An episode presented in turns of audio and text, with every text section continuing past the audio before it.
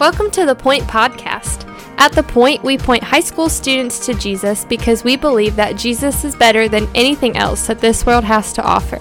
We hope that this podcast is an encouragement to you in your walk with Christ, but that it does not replace the time you're already spending with the Lord. Thanks so much for listening, and here's our awesome high school youth pastor, my husband, Justin Kinley.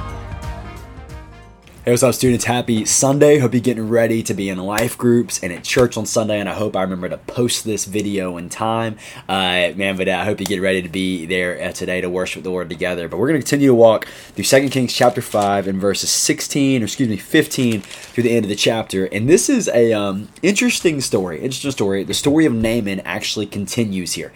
So, Naaman, remember yesterday, if you missed yesterday's episode, he was a leper, comes to Elisha. Elisha says, Go bathe in the Jordan seven times. Eli- uh, Naaman says that's ridiculous. Then Naaman's servant says, Bro, you should go do it, right? He goes and bathes seven times and he becomes clean, and it's awesome. So Naaman comes back to Elisha, and basically he wants to give Elisha all these gifts, right? He wants to just bless him and give him gifts, but Elisha says, No, it's it's fine. We don't need anything, right? He's like, I'm not taking a reward for doing what God told me to do, right? And so uh, he, he basically says, um, he talks about Naaman says how he's going to serve the one true God from now on, and Elisha blesses him and he leaves and all this stuff. But then what happens is the, in verse 20, Gehazi, this man, Gehazi, I don't know how you say his name, he's a servant of Elisha he kind of sneaks out and he runs after Naaman without Elisha knowing, right? I mean, Naaman just offered all this stuff, all these things, and Elisha said no. And so Naaman's leaving, gets down the road, and Gehazi, Elisha's servant, comes running after um, uh, Naaman a few miles later, however long he was on the road.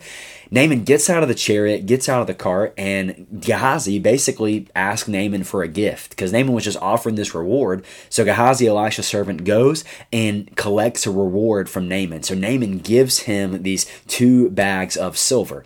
So when the servant of Elisha comes back, he puts it in his house, and Elisha asks him where he's been. He said, Where have you been at? Where you been from? And uh, he literally says, Your servant went nowhere. Okay, so just a flat out lie, right? A flat out lie. He, he went and he chased down this reward, even when Elisha said they weren't going to take a reward. And listen to what Elisha says.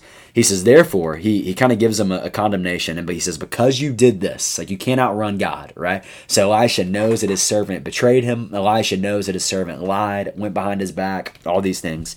And Elisha said, Therefore, the leprosy of Naaman shall cling to you and your descendants forever.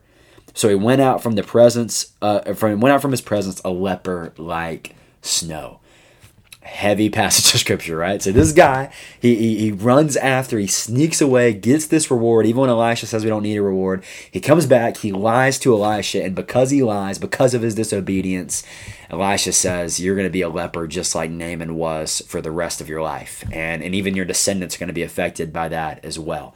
So Justin, what in the world happened here in this passage? What in the world is this including? You know, I think here we see a beautiful picture, and beautiful might be the wrong word, an intense picture of the consequences of obedience and the consequences of disobedience or maybe I should say the benefits of obedience and the consequences of disobedience. Think, think, about Naaman. Naaman obeyed God, right? He obeyed the word of the Lord, and he was even angry about it for a second. He was he was angry about it. He did not want to wash in the river of Jordan. He's like, I could go wash in any other river, but but his servant comes up to him, and, and Naaman ultimately obeys God, and he's he's blessed because of it. He's healed because of it. He, he's ready to be generous and give all these things to Elisha. He's going to worship the one true God. There's the benefits of obedience. There is this healing healing and this cleansing. But yet with Elijah's servants, there's or Elisha's servant, there's disobedience, right? Elisha says, Naaman, we don't need anything. Go on your way. But Elisha's servant's like, man, I can make some money here, right? I can get some gifts here. And so he runs after this man. He runs after Naaman. He gets the money. He lies about it. He's disobedient. And we see the consequences of disobedience. And really, this is something that we see all throughout the Bible, right? Is, is man, are you going to obey God or are you going to disobey God? Will you obey the word of God and what God's word says? Will you obey the fact that I mean, Jesus is the only way to heaven, that Jesus is the way, the truth, and the life, and that no one comes to the Father but through him? Will you obey that? Or, or will you disobey God and, and reject what God's plan is for your life, reject God's word over your life, and all these things? And, and what we're seeing is obedience or disobedience has consequences. It almost reminds me um, back to First Kings where Solomon was still alive, right? And Solomon was reigning. And I believe, I'm going to mess up the chapter chapter, but I think it was like First Kings 5 or 6, where really you have this formula of success laid out for Solomon. And it's, hey, are you either going to obey God's commandments and, and blessing's going to follow you, or are you going to disobey God's commandments and it's going to be rough on you? And, and really, there's either or. And, and the question remains for us, and this chapter in 2 Kings 5 articulates that as well. Because man, there's there's benefits to obedience and there's blessing that follows obedience, but there's consequences that follow disobedience. And so here's what I want to encourage us today. And let's be obedient to the word of God. Let's be obedient to what God's word says in our life. And and you know what? If we do disobey, then then let's be honest and let's come before God clean. Let's don't be like this servant that you know hides it before the man of God. I I know this is a, a weird game to play, but I kind of have to wonder what would happen when Elisha said, "Hey, where'd you go?" I wonder what would have happened if the servant came clean. What, what would have happened if the servant came and repented and said, Man, I know I wasn't supposed to, but I was enticed by this money and I did it?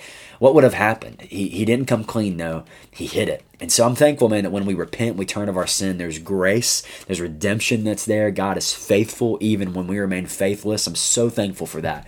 But man, I want to be a person that I walk in obedience and not stray away in disobedience. And yeah, that's a picture of what we see here in 2 Kings chapter 5. So man, I love you. Hope that challenge encouraged you today. Can't wait to see you in life group, see you in service, and we'll see you soon. Thanks so much for listening. The Point is a ministry of First Baptist Church Indian Trail for high school students. We offer life groups every Sunday morning at 8, 9:30, and 11 o'clock, and we meet on Wednesday nights at 6:15. For more information, you can go to our church's website at fbcit.org.